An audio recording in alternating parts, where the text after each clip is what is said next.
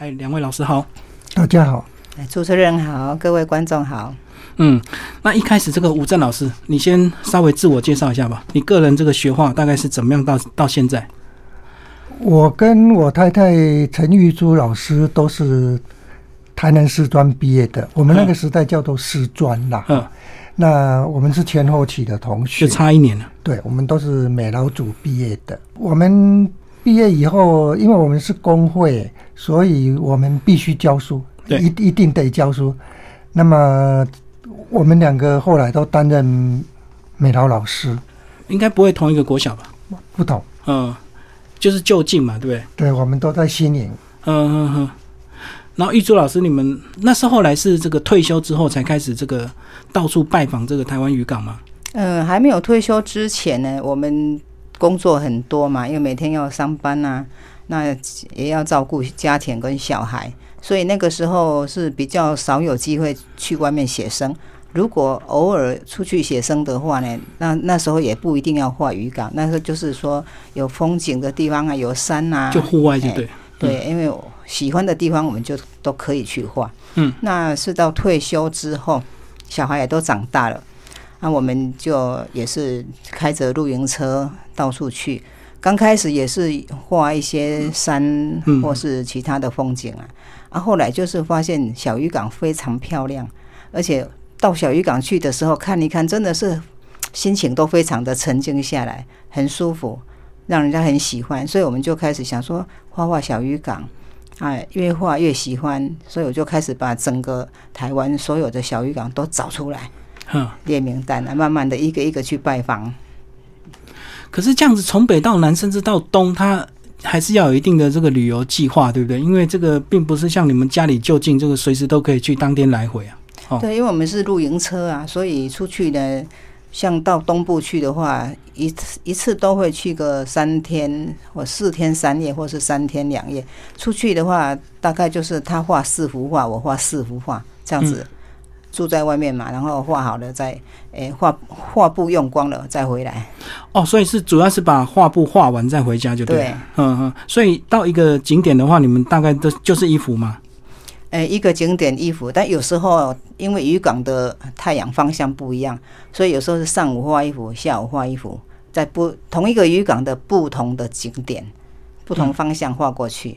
他、有时候会去先去看一看那个景点是阳光哪边比较合适，取景要哪边比较合适。有时候去的不一定先马上观察画，先观察，嗯有的港会去观察好几次。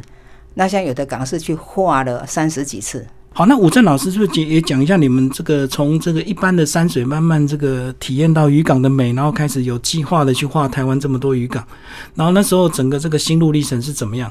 渔港到底有什么魅力的特色，让你们这个 从大港画到小港这样子？大致上渔港都很安静。嗯，那么我们会，我们画画的时候也不太喜欢旁边围着一堆人嘛。可是一定会有人围。呃，他们有的大部分都是看了一下就走开了啦。嗯嗯那我们每一次出去都要黑一圈回来，嗯，因为台湾有东北季风，对啊，冬天有东北季风就不能出门，嗯，因为画架站不住会倒下来，所以每一次都是夏天出门比较多。那我们每一次出门就会黑一圈回来。那有有的朋友就说了，那你干脆拍照回来就可以了，为什么要那么辛苦？哦，要现场作画。那我我认为现场作画跟拍照片回来画是完全不一样，感受不同。因为现场你除了能够感受当时的气氛以外，角度是无限大的。嗯嗯那么拍照片回来，它角度就被对限缩住了，所以我坚持现场作画。嗯嗯，所以你们有这么频繁的画，这个速度有越来越快吗？还是有时候这个真的是看心情，有时候想画快，有时候想画慢。大致上，我个人认为，如果我一幅画在现场画超过两小时，这一幅画可以是可以确定是失败的，嗯因为我认为我要在感受还没有消失以前，在那个很强烈的感受还没有消失以前就完成。嗯那画很久，画超过两小时，笔触会越来越小，嗯，就表示这个画画的人他的胆子已经小了。已经放不开了。对，我看你们画作其实有很蛮多，还是蛮抽象那种大块的色块，这个刷下去哈。玉作老师讲一下，你们在一开始这个磨合期啊，因为你们两个毕竟都是本科，然后又年龄这么相近，所以一开始会不会互相批评指教，然后有时候会吵架？就是 嗯，刚开始是各有各的画风啦。嗯嗯，他的画会比较豪放，啊，我画的会比较细腻啊比，较细腻一点。嗯但是说起来，还是他的话比较有力气呀、有力道。嗯因为他在读我们在读书的时候，他是学长，那上课的时候老师会拿他的作品来给我们当当示范，嗯他会老师会介绍说，你看你们这个学长陈武正啊，然后画的多好多好。那我们真的也是觉得说，哇，这个学长真的是很不得了哈、画的那么好。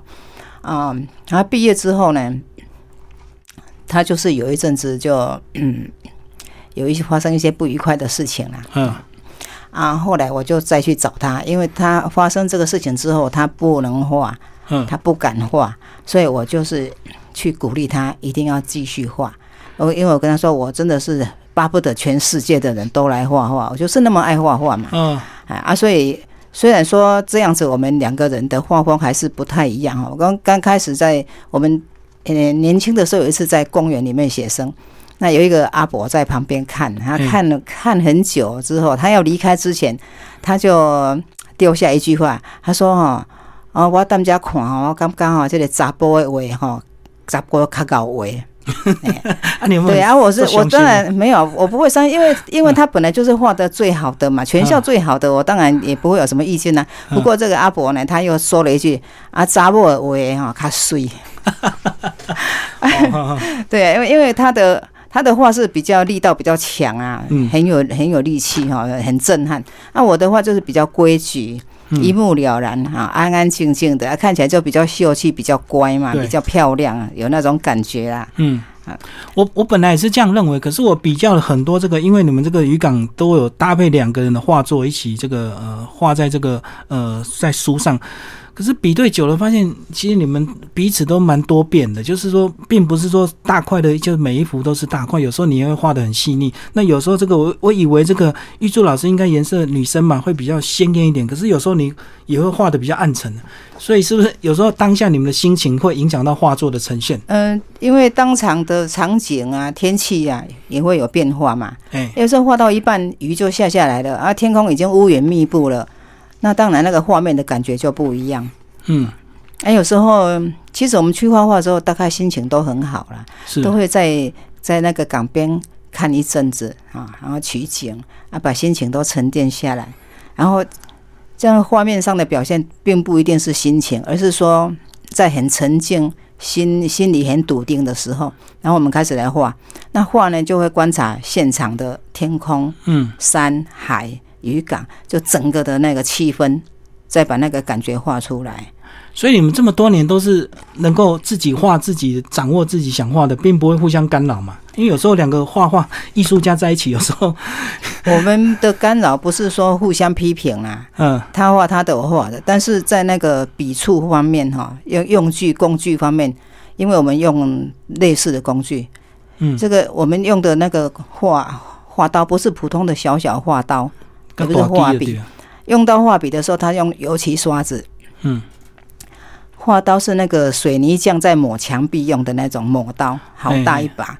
踢啊一种，嘿，刮的诶，诶抹刀啦嘿，抹刀。哦，我觉得这个工具也是很有趣啊，所以我就学着用它的工具来画啊。因为那么大一片的刀要画，嗯不是很容易，所以要练习。那我是慢慢练习，练习到后来，我对这个画刀呢，也抹刀啊，也是挥洒自如。嗯，所以有时候那个画，我们完成画作品带回来之后，朋友来看到，他看到我的作品，他以为是吴正的，他会说：“哦，吴正老师今天这幅画好漂亮哦。”啊啊！其实我就暗暗自高兴，他是夸奖到我，嗯不过也有一点怪怪的啦。说我的画的，他把我的看成吴正的，那你的画很像他，对，，那我就想想说，那这样会不会我我这样子学他的学的太像了，不太好。啊啊啊，嗯所以我就会想说，我也要有自己跟他很不一样的风格出现对，哎啊。所以我最近的最近他也改变的很大。我像我们这个书的封面这一幅作品，是他一个非常大的改变了。嗯，跟里面那一些完全不一样。哇，那我意境自己也更高了。对我自己也会有一些变化。对这个封面这一幅，这个感觉有点像这个呃油画的这个水墨感觉哦。对，嗯以前我们用油彩是狠狠的，哎，有时候像牙大牙膏那么大的一条颜料，一刀就就是像颜颜料不用钱 这样 对勾勾上去。那么所以呢，因为是这么这么狠的用颜料，所以我会选择比较便宜的颜料。嗯，对，因为颜料真的太贵。比如说，我用的呃颜料是一条七十块钱，那么比较高级的也有五百块钱的嘛。对，那假如说我用七十块钱的颜料下笔下刀，跟用五百块钱的颜料下刀，那是感觉不一样的。嗯，因为七十块的颜料我可以很放心的就一刀下去，不用省了。那如果是五百块的，我认为五百块的一开始我就输掉了，嗯，因为我就不敢了嘛。哦，对，成本考量。对对对，所以，可是这个差别就是在后续的这个保存，对不对？就是好的颜料跟不好的颜料，这个保存期，我是这么想的啦，我这么推理，现代科技的对矿物颜料的研磨嗯，的技术，对有的萃取的技术，一定比印象派他们那个时候的技术好。对，当然，嗯，那我们现代的颜料再怎么说，也不至于比他们那边那那个时代差。嗯我们七十块钱的应该比他们那个时候五百块钱的好。哦，对，我们现在最便宜的应该比当初的好。对，所以这个问题应该可以不必列入考虑，哦，不用担心那个七十块的就保存比较短，就对，应该不，不因为现在科技很进步，就对。对对。嗯嗯嗯。玉珠老师，要不要讲一下你们的爱情故事啊？你们到底什么时候？你是说你是在后来他那个事情发生之后，你去鼓励他，你们才开始有在一起吗？呃，在学校的时候，我是认识他，嗯。他也知道我有我这个学妹，因为我也比较蛮喜欢文学的，嗯。所以他有一阵子学那个有一个杂外面有一个杂志，那个叫做南市青年救国团的，啊啊救国团办的男士青哦，年台南市的男对啊，请士青年，他当主编，他当编主编，然后他就要去找文章，他去找文章啊，就当然就是找他知道的校内哪些人会写，所以他有、哦有找找到你啊？他有找我去写一篇文章，不过嗯并没有在更多后续的交往。更多后续就是说，因为在学校我们是互相认识，知道就学长学妹。对。那，嗯他毕业的时候他就发生那个事情嘛，就我等到我毕业的时候，我才听说他就在高雄一家书店，嗯一家卖英文书的书店当店员啊。那我觉得说，一个画图画的这么好的人，现在在当店员实在是太可惜了。嗯所以我就去找他，我去鼓励他，希望他再继续画。然后他那时候是说，他只想好好的过生活啊、就平淡的过日子。他还想怎么过日子啊？嗯嗯啊，所以我就就想说，这个这个事情的发生对他来讲很不公平，嗯嗯，所以我我就说，发生这个事情以后，他就被关了两年，嗯。然后就不让他教书。我觉得这样是等于是一罪两罚，嗯对啊，已经惩罚过，还对你惩罚他两年关，让他失去自由，然后你又不让他教书的话，这是一罪两罚，这是很不公平。嗯嗯所以我就是这个正义感哈，就压起来啊，就嗯嗯就开始就帮他到处呃申诉写抗议信啊，嗯哈、抗议不公平的地方啊，建议怎么样这样。然后后来他就就是一直在帮助他，再后来就觉得。嗯，两个人书信来往，也觉得还性向还蛮谈得来的啦，嗯嗯，所以他他要追我就放心让他追嘛，就不要跑。日久生情就对。对，嗯，这个吴正老师，你那时候在书局嗯打工，算是做店员，你那时候心静得下来，能够享受这样的一个工作环境吗？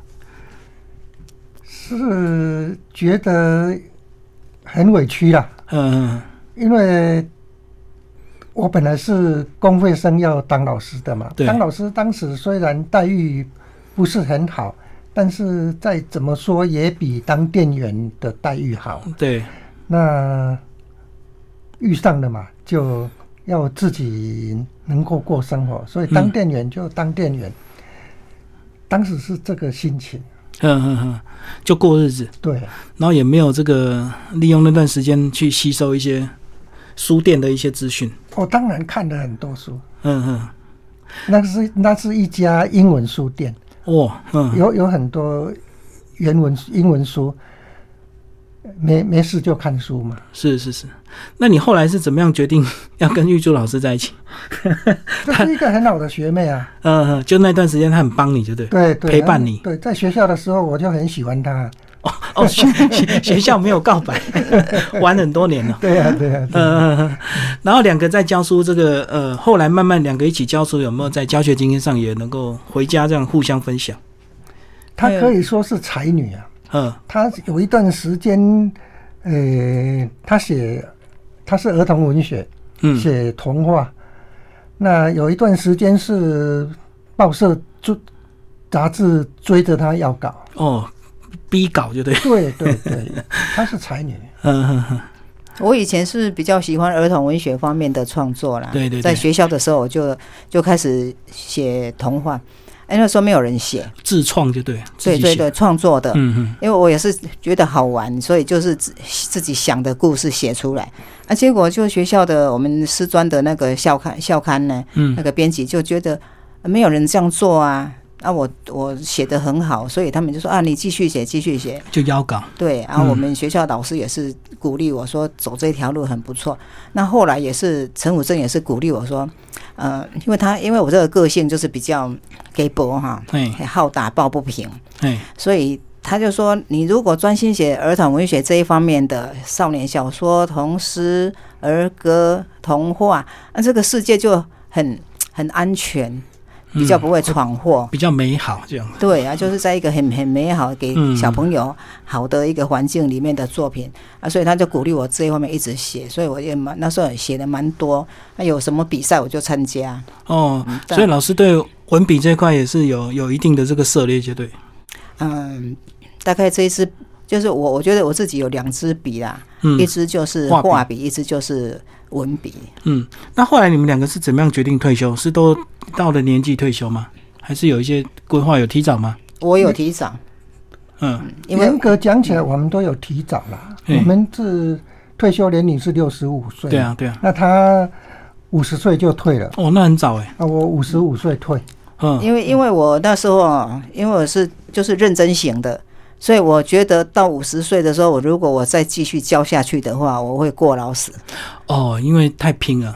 我对我就是学校有什么事情交给我，都是很拼很努力，然后家里的事、自己的创作，我都很努力啊。我觉得我就是像一一支蜡烛，人家是两头烧呢，我大概是四面八方都在烧啊。嗯嗯。所以我到五十岁的时候啊，我就觉得，退休。呃，因为那时候五十岁是可以退，但是有条件，就是说身体不好啦，或是哦要有条件，嗯而且那时候是五满五十岁可以月退。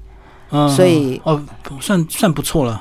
嗯对呀、啊，可是很多人因为那时候的的那个制度，就是五十五岁的话，他会给你多一笔退休金呐、嗯嗯。那我是觉得说这个这个多的哈，对我来讲，我觉得那个很不合理。为什么五十五岁可以，五十四、五十六都不行？哦啊，这是一个很奇怪的那个制度，所以我并不在乎那个。我说我我如果再拖到五十五岁，为了那一笔钱，然后我把自己弄得过劳死的话，划不来。嗯嗯。所以我五十岁我就退了啊，而且那个时候我也觉得啦，那时候很多流浪教师了。哦，对对对。然后我说我我可以退的话，我退，要多一个额名额把出来，给年轻人对，对给年轻人多一个机会，这样也好啦。嗯，嗯那退休是怎么样慢慢找到你们现在这个到处开露营车的路去？还是还是在你们还没退休前，你们就已经有到处画画、开车的这个经验了？还没有退休前，我们就很喜欢到处去，嗯嗯，到户外，我们喜欢户外生活，对。就到山里面去走走。那在户外除了画画，你们还会做什么事情？有做一些其他的兴趣吗？走走路啊，嗯，哎，小孩子还小的时候，我们就常带他们出去露营哦哦。，抱着走。呃，就是小孩，我三个小孩嘛，嗯嗯那小孩子会跑会跳，我们也是带出去露营啊，他们也很喜欢。嗯嗯，就是以前刚出去的时候是自己开车带出去，然后到露营区，我们用帐篷搭帐篷的。对。那后来就慢慢的改用自己改装的露营车。哦，因为到露营区还是有一些地点的限制哦，不能够那么随性的。就是要在露营地那边活动嘛。那后来就是说有露营车的话，我们就是跑得可以比较远一点。那小孩子慢慢长大的话，诶，他他们自己的事情多了，就比较不能跟我们了。我们就变成，尤其是尤其是小孩子都大学毕业之后啊，我们两个就是变狗给啊嘛，两个老人就自自己走啊，啊，所以就更自在啦。就他们有他们的生活乐趣，对呀。那你们的生活乐趣就两个自己找出来。对，我们走海边哈，有一段时间我们浮潜。除了画画以外，浮潜。是，比如说垦丁那边的所有的浮潜点，我们都自己去去玩过。嗯，我们自己有浮潜的设备。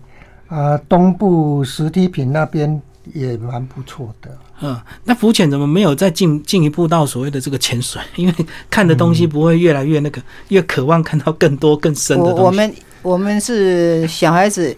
刚开始是我的女儿带先去尝试浮潜，嗯，然后我们就跟着玩浮潜，嗯，然后小儿子也跟着玩浮潜。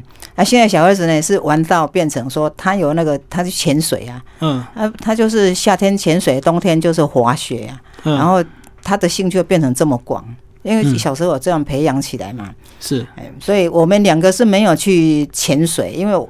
我还是有一点怕啦。哦，所以浮潜就好。哎，浮潜就好了 啊！我那个小儿子就他去潜水，他都拿到证照了。哦，而且潜水真的要花蛮多装装备，对不对？而且你们车子要塞更多东西啊。嗯嗯，所以你们这样车其实大部分就是话剧跟一些你们平常这个，我看你们这个连吃的、住的、煮的，有时候都都是在车上，对不对？我们那个车上有简单的烹调的器具啊，对，有水槽，有火嘴可以。那个叫什么？瓦斯炉，瓦斯炉，有冰箱。可台湾这样绕一圈很小，你们有没有有没有渴望到其他国家开露营车？我我认为台湾很漂亮，嗯，有有很多地方是值得一去再去的啦，感受不一样。对，嗯，可是我觉得你们两个这个跟大家比较不一样，有些人这个很爱热闹，走到哪就到处打卡，这个揪一大堆朋友，在地人要招待你们啊，找你们出去玩，你们好像都不是默默很安静的，就走到哪就化了。我们比较宅吧。呃，比较内向是。对对。不过也也也有一点害怕，说你常常去找朋友的话，打扰人家啦。嗯嗯。太打扰人家了。所以你们就是很宅的，这个到了定点就画画就对。对啊，两个人在那边很自在呀。嗯。画完画泡个茶，弄吃的，就日子很好过。就这样过过十几年。对啊，最近就是在增加一项乐趣，就是去拍鸟。大部分的时间是在自己的画室里面作画了。嗯，自己在家也画就对。对。哎，那在家画什么？就画人物吗？因为你风景都是现场画才有在家里面，我太太会玩一些手工艺品哦，手作。嗯。有时候就画在陶陶盘上面。嗯。那我是都画油画，呃，也做木雕。嗯，做我的我在画室里面的题材都是有关二二八还有白色恐怖的创作题材的题材。嗯，我认为那个题材非常值得我去探讨。嗯，其实这样子也是提醒大家，这个历史有时候这个虽然悲剧发生了，可是我们还是可以做一些事情，让提醒后人哦。不要不要忘记这些事情，不要再犯一样的错。那个题材对我是非常方便的。嗯嗯嗯。哎，所以你们都没有打算在工作室招一些学生呢？因为因为你们这么这么多年的艺术生涯，在二十年以前，我们家里是有儿童画班。嗯嗯嗯。我们曾经教过学生，后来退休了就一刀两断。完全做自己就对，对对，因为教学有时候还是要有一些教学压力啊。认真的话是蛮累的，嗯，所以我说我再不退休我会过劳死。对啊，因为即使人家是儿童绘画，你们也希望能够他们有一定的进步嘛，对家长也好交代啊。嗯，我们来讲讲渔港这本书好了。这个这本书有没有特别让你们感动的一一个渔港？还我们现在只画了六十三个，嗯，全台湾有两百多个渔港，所以你们还是有在执行中。对，有一些有一些是像我们西部的，现在很少画到，因为西部这个景啊，比较丑一点是吧？西部的景就是它很平，它的港都是在海海边嘛，嗯然后海边上去那个港整个。就是一个地平线啊，江南平原什么这，整个都是很平嘛。嗯那我们在东部话和北部的话，它这些港后面都有有很高的山山，有靠山呐、对啊，还有山有船有海，那个层次就比较多。嗯变化比较多。对，变化比较多以后，我们就是说啊，有山这边当靠山的话，哈，就感觉好像很稳定。我们现在也在思考说，西部平原这一些看起来比较平板的渔港，所谓平板就是说，它除了港湾、除了渔船以外，再嗯。就是一个鱼市场，哎，对。啊，啊，有房子。嗯，我们现在这本书里面的都是有山，对，那我们也在思考要怎么样去呈现这么看起来差不多的渔港，怎么样能够把它的那个特色画出来。画出来，哦，这比要不然较困难。我一开拢感官的对是，对，现在里面有有那个台南县、台南市的哈，嗯，因为台南市的就已经是西西部平原这边的对，啊，那这三个港就是它是就很平啦。不过就说把它的特色抓抓出来的话啊，嗯，也是还可以的。那其他的地方我们也是慢慢会去把它找出来。渔港有没有画这么多？会不会看到一些比较让人家感伤的故事啊？可能渔渔港淤积啊，或者是乐色感什么？伤是不至于的嗯，，是看着一个渔港因为科技进步，对，从兴盛到没落，慢慢的没落嗯，是可惜啦。哎，那我们在渔港这样的旅游，嗯，其实我们也遇到一些很令我们感动的事。哦比哦，如说我在序里面也提到，嗯，那我们在出去写生的时候，不可能穿的很很整齐，就一般。的，，因为怕颜料会沾到，对对对对对，所以我们会把旧的比较旧的衣服拿来穿请人，行啊，沾到就算了，就就比较青菜一点。哎，那我们有一个习惯，到那个渔港，我们会买到鱼市去买一条鱼哎，或者一些虾子，拿来水煮，嗯，就过做中餐还是晚餐嘛。那只有鱼跟虾不够啊，啊饭也懒得自己煮，所以我们就很麻到烦的对哦，到港渔港旁边的北北崩，小吃店啊，或者自助餐店去买东西吃，买、嗯。买饭，最主要的是要买买饭来吃。北北崩，哎嗯，啊，在我举两个港，一个港在台东的成功。有一天呢，我太太去自一家自助餐店买两碗饭，嗯那一个便当盒里面装了一碗饭啊，啊，就夹了一个空心菜。嗯嗯结果结账的时候三十块钱，嗯，三结完账，那个老板娘就说：“我今天卤的鸡腿很好吃，嗯但是我卤的太多了，嗯嗯拜托你帮我吃一只。”他就把嗯，鸡腿放进便当盒里面包起来，嗯，说什么也不收钱。这是在台东的成功，哦，他很有技巧啊，你给您拍谁，还要拜托你们，还还要怕伤我们自尊心。他可能觉得我好像一个游民一样，哦，对了，因为买买不可能买不起很好的东西，衣服又沾了一些颜料，就？穿的很很随便啦，很青菜啦。另外一个例子在北部，就也有旁边有一个渔港叫做龟吼龟吼，嗯。啊，那个龟吼那个地方，我们也是在买的套丢，在鱼市里面买的套丢，要要把它煮熟了来吃。嗯嗯。那个套丢呢，不套丢不行啊，就去对面要去买两碗白饭，嗯。那个老板就坚持不收钱。嗯嗯嗯。还说啊，两碗也无搞个个对，嗯，就坚持不收钱。是，啊，后来我们就经过这里这几次以后，我们就想，这这样不行。一直造人家误，造成人家误会啊。对，就就他们同情弱势嘛。嘿，对啊对所以啊，后来我们买白饭的时候，我们会用一个比较看起来比较高贵的 保温便当盒，嘿嘿，这样人家会认为说这这个是煮的家里煮的饭不够出来买的，并不是说这一餐只要吃这一碗白饭。哦，了解了。后来就比较没有遇后来就到这样。不会有这个困扰了。哦，对啊，因为其实台湾尤其这种小渔港，他们那些呃渔民啊，还是就算是比较诚恳，对不对？比较善良一点。都很有人情味。嗯，而且你们吃的都很简单，我刚刚听都是水煮，哎，你们在外面这么久都没有习惯一些哦，吃好一点的特别料理，该给各位观众报告，新鲜的海鲜只要水煮，就喝酱。不要放盐巴，什么都不要调味，非常好吃，嗯就是很纯的享受。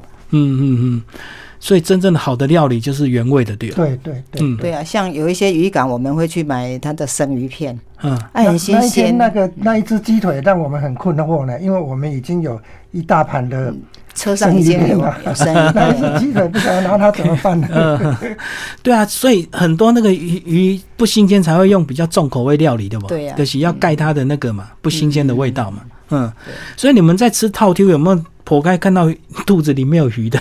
我每次杀套 Q 常常看到里面，对偶尔会啊，不过都是说我们都是把它洗好了哈，再嗯烫下去嘛。对啊，因为我觉得鱼这个鱼的生态很好玩的，套丢里面真的会吸好多小鱼在里面，嗯，还没有消化。对啊，你们这个除了吃海鲜，还会做一些什么特别料理吗？有没有特别爱煮的？没有，因为没有在外面一定要这个巡回这么久了，应该有很多你们自己吃的乐趣哦。还是你们吃的都一直这么简单？我们自己煮的话，都是很简单的那个海鲜嘛。那就是说，我会像我们在在成功那边有一家小吃店，他那卖早餐的，嗯，因为他做的早餐米粉羹嘿，就跟我娘家的口味非常的像。嗯，啊，我吃吃这个米粉羹，我就是蛮挑的，假别尬以后我就不会再去吃第二次。就是吃到那一家以后，我就觉得哇，跟我娘家味道太像了，太好了。所以我我们如果到成功去早餐呢，就会是那家。就会到那家去买，也是提那个诶、看起来很高档的锅子，就去提一提一个人一碗嘛哈，一个锅子这样，两个锅子提就买买那个来当早餐。哦，因为你从小已经知道很很好的那个已经有先入为主的那个印象。对对啊，到外面吃，如果说那个味道口味跟我家不合的话，我就一次就 OK 拜拜了。对啊，就就像我们这个嘉义新港，我们吃那个新港鸭肉羹，每次都吃庙旁边那一家啊，吃习惯之后，你再吃别家鸭肉羹，哎就感觉都不好吃哦口味不对，哎对已经先入为主定型了。对对对，啊，其实我们今天要聊这本书，我们都还没聊到这个两位老师的画作。先讲一下你们这个画作到底有什么差异，好不好？互相这个比对，有时候这个真的很难比较出，一眼就看出是谁的画、哎看不出来哈。很难，真的。其实我觉得这样很正常，因为我们同一个学校出来，嗯，然后又成为夫妻，互相影响，用同一套话剧，嗯同样的颜料，同样，因为你我们出门不可能把把五六十个颜色全部带出门嘛。哦我现在是简单的，对我现在带的是四十八个颜色，那已经很多了，对嗯就带在车上带出去的。那颜颜料一样，工具一样，嗯嗯嗯，当然会画起来会差不多啊。啊，至于说为什么要用很大的抹刀，它除了速度很快以外，我还有一个看法，我认为说哈，杀鸡要用牛刀，嘿，人家说杀鸡不能用牛刀嘛，那你你杀鸡用牛刀一定会惨不忍睹嘛，鲜血淋漓嘛。嗯嗯，画画也是一样。当我用很大的二十公分的抹刀嗯，去处理颜料的时候，会觉得这一把刀太大，嘿，太大的话，我要去控制它。对，结果在这个互动之中，就会产生力量。嗯，就是爱用力抹的掉，油画颜料是我特别喜欢的，嗯，因为油画颜料有连着连着性。哎，那我们画下去的时候，或者抹下去的时候，它好像会有反抗的感觉。嗯就好像我们，我我们我们当老师的，我们有时候骂学生，嗯，也希望这个学生要有一点反应。他如果像一个死人在那边，那这个骂起来没意思了。而且你会更气，对因为他完全不回应，对，那么他有回应，表示他有吸吸收到我们要给他的训。你宁愿他辩解也好，对不对？因为辩解至少他有在思考嘛。对你可能骂错了怎么样？对那、如果他真的像死鱼一样，都不新鲜呢、对呀，对呀，对呀。所以确实啊，这个油画颜料因为很浓稠，所以有时候刮下去那个运笔啊就要更用力哦，不像水彩。哎，对啊，你们为什么你们有也有试水彩吧？因为我们都会印象这个画风景是画水彩更好啊，颜色晕染啊、晕开那种感觉啊。那个我认为那个太太轻浮了。哦，可是你们早期应该很多都有尝试吧？是对，怎么样时代很多。怎么样慢慢走到这个特别爱油画这一块？而且油画确实很多还是要有经济上的考量，原料真的是比较贵，啊，水彩更熊啊你。我们一幅画是二十五号，已经八十公分了嘛，嗯，要在两个小时里面完成，对，会不会太青菜了一点啊？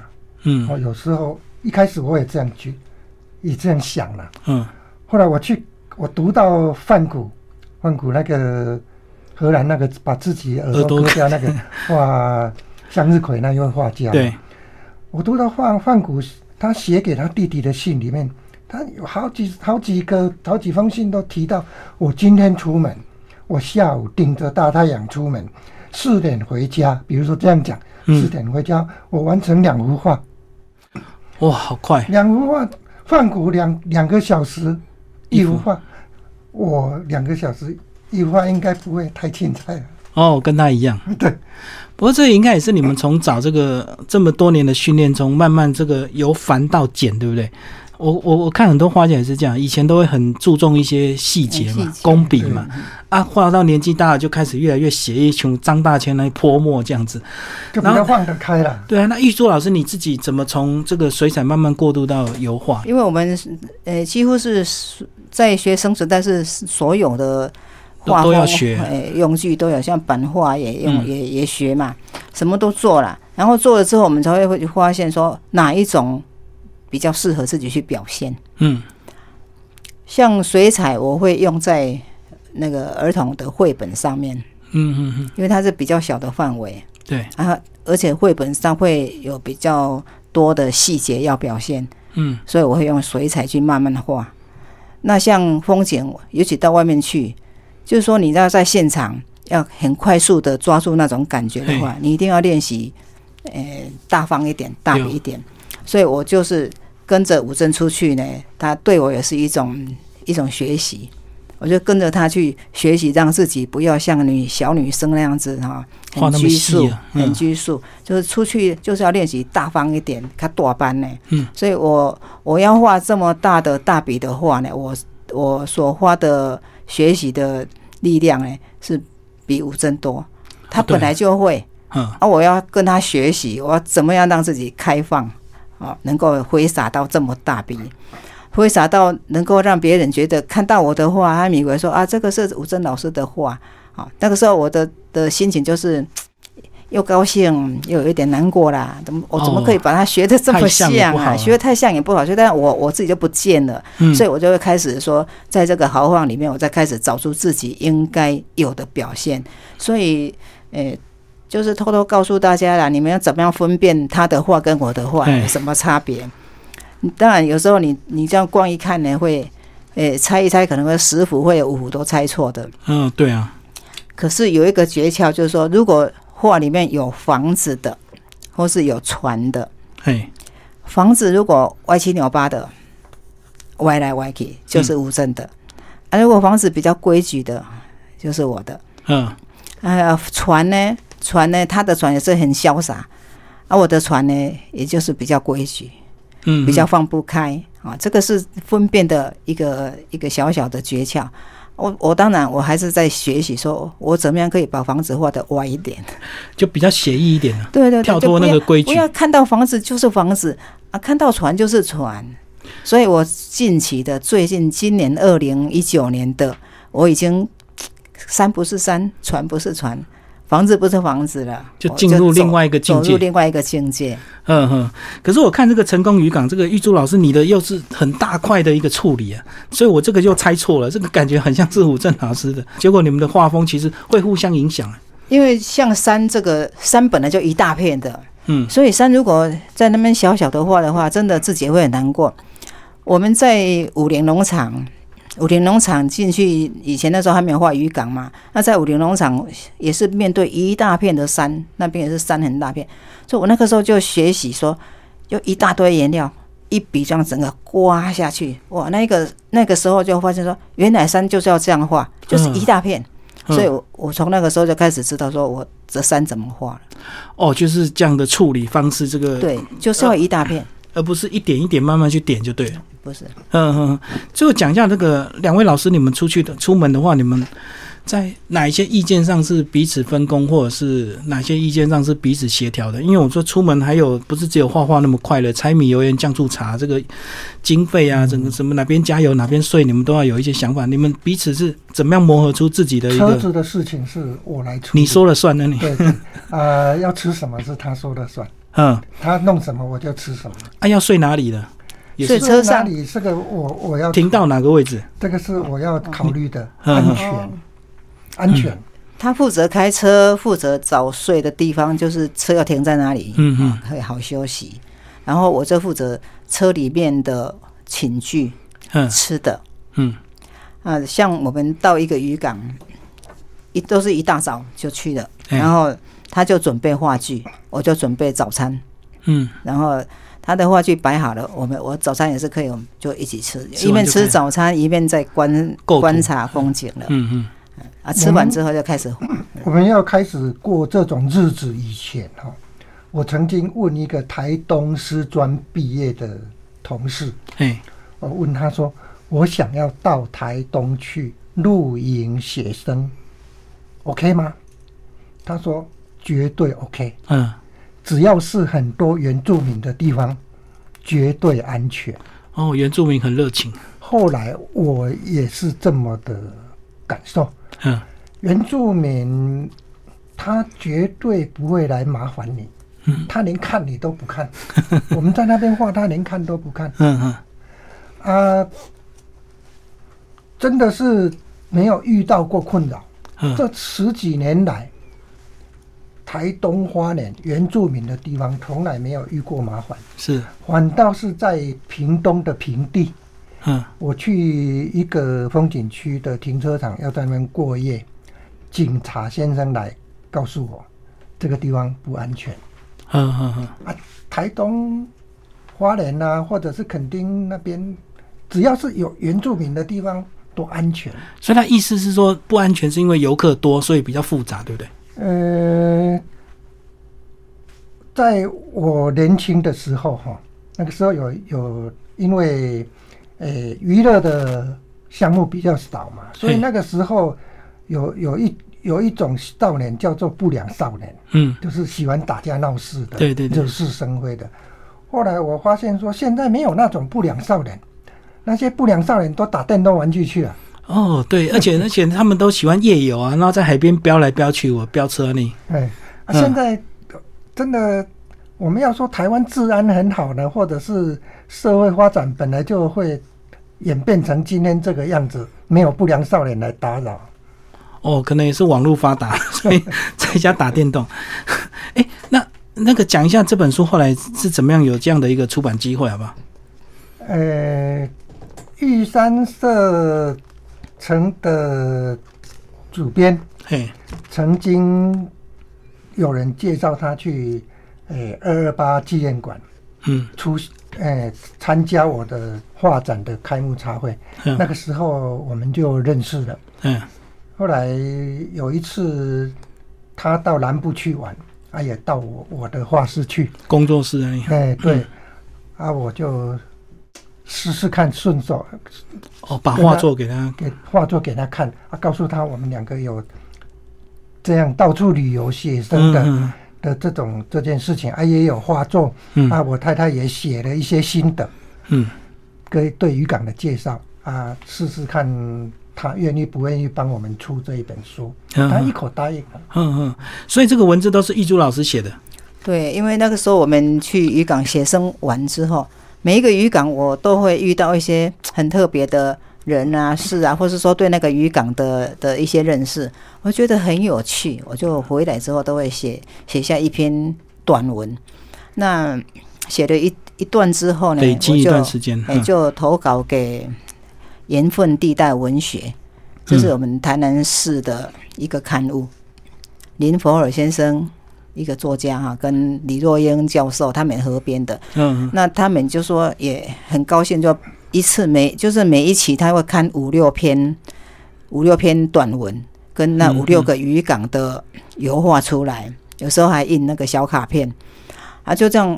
他他看过一次之后呢，我就觉得说啊，他们就是觉得这个可以嘛，很喜欢嘛，所以我会继续努力的写呀，嗯然后就是一直继续出，出了出就是出了目的目前这一些部分，那我就把这一些也都给玉山社那个魏淑珍主编看。里面的文字可读性，我认为应该可读性很高，因为他在儿童文学上面的发展，对，出了二十几本儿童文学的著作。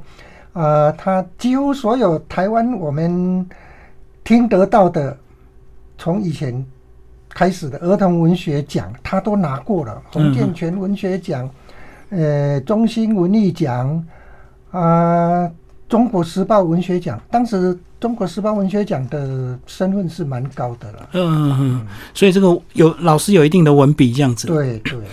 那这个记录都是回来之后你再再去去写的嘛，就是。这个这趟旅程结束之后，对对对，嗯，所以你们旅程大概从一天到几天？哦，最长你们抓到几天这样去去走这一趟？四天三夜。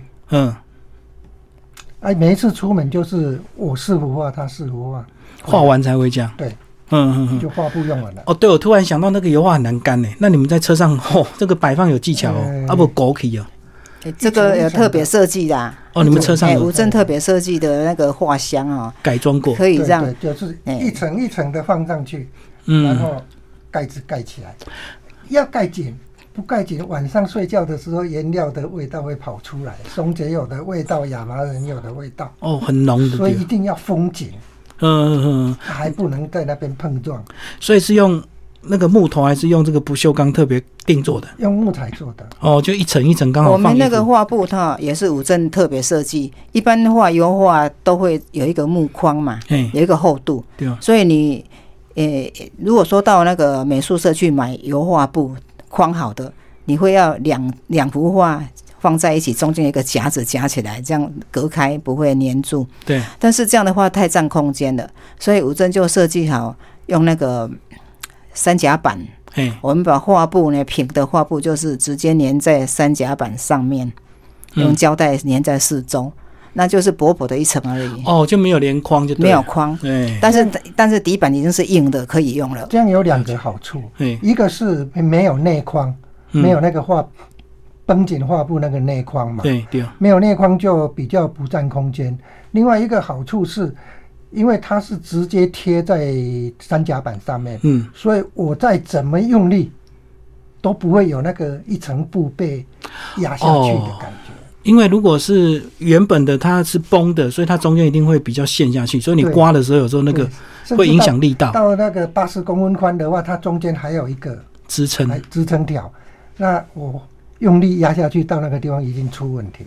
哦，没顺的丢了，那板子是完全平的。对对，哇，这个是你们这个实战经验。对，因为没有真的实际去画过，不会想到这细节嘛。对啊，对啊，对。要不然一般人就是买现成，然后就几幅画叠一叠就去画了，没有想到后续怎么放、怎么堆叠的问题。嗯，最后两位有没有特别想要分享这本书给哪一方面的一个读者？你觉得你这本书对哪一方面的读者是有帮助的？我觉得这本书比较特别的地方，就是它是一一个油画集。嗯，啊，在油画集，所以喜欢画画、喜欢画的人当画册可以当画册看。嗯，那它是一个散文集。对，你喜欢文章的人，喜欢体会一下渔港的温情的人，可以，呃，对我的所描述的哈看一看。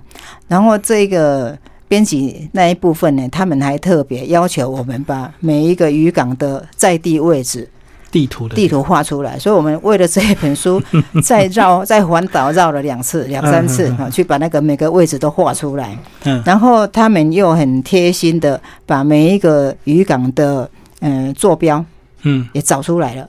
所以现在那个车子的导航都很方便嘛，所以你那个坐标一定上去的话，就不会找不到。像我们当初在找渔港的时候，因为那时候也没有用在没有用坐标嘛，也不晓得，就是光看地图，带带那个台湾的地图拿着，就是跟着地图跑，嗯，要慢慢找，在沿那个公路上面慢慢找路边，大概有渔港的标志在哪里，慢就很慢找，花时间。花时间找出来的。很多渔港是，呃，跑来跑去的啊，就是看不到渔港在哪里呀、哦，路口处有时候。错过，来回一直错过对。啊，还要问人家说 那个渔港在哪里。嗯现在就很方便了。对对对对，所以我们常常要钻进去。找不到啊，要钻进去才看得到啊。不对，过这样也蛮好玩的啦。而且很多小渔很多渔港，我相信这个从兴盛一直到转衰，所以可能它的入口处也越来越难找。对，嗯路标一点点，很小一个。对啊，而且我们看到应该有很多渔港可能也都被这个鲨鱼激起来，怎么样？每年都要挖这样子。对呀、呃，上次有人问我说：“哎，花莲这么大，花莲不是很大吗？怎么都只画一个港而已啊？只有画十梯。嗯我就就跟他讲说，花莲哈，其实花莲其实很大，是很大，可它的海岸线都是悬崖峭壁嘛，嗯，它的港也只有三个啊。对啊，那那个花莲港太大了，很热闹，嗯找找不到地方可以停车化，嗯，所以那个太大的港，它是一级的港，就先先忽略它比。较嘈杂，对不对？然后石梯，另外那个港它有一点被台风之后呢，就整个被淤沙盖住了，嗯，也也没不见了，功能消失啊。都没有了。嗯然后石梯最好就是因为它在台东上方一点点，它跟台东几乎是连在一起的。就花莲尾巴。对，我们到台东去的话，就再往上跑一点就可以到石梯，而且石梯石梯那个港很漂亮，嗯非常漂亮。我所以那边我们也画了二三十张啊。是是，石梯对我们来讲很远哦。嗯，我们从台西宁那边要去石梯的话，从南回。南回过去要六个小时，嗯嗯，从苏花公路。要将近八个小时，从中横嗯，就五岭、大鱼岭、天祥、泰鲁阁这样出去到石梯也是要七八个小时，哦所以。它很远，但是我们很喜欢那个港，非常漂亮。不过你们到石梯应该也会安排好几天嘛？对呀、都是四天的行程才会有石梯呀、对，边走边逛这样子。嗯，好，今天谢谢两位老师为大家介绍他们的渔港好日，呃，写画台湾小渔港，然后陈玉珠老师以及陈武正老师，玉山社出版，好，谢谢。好，谢谢大家。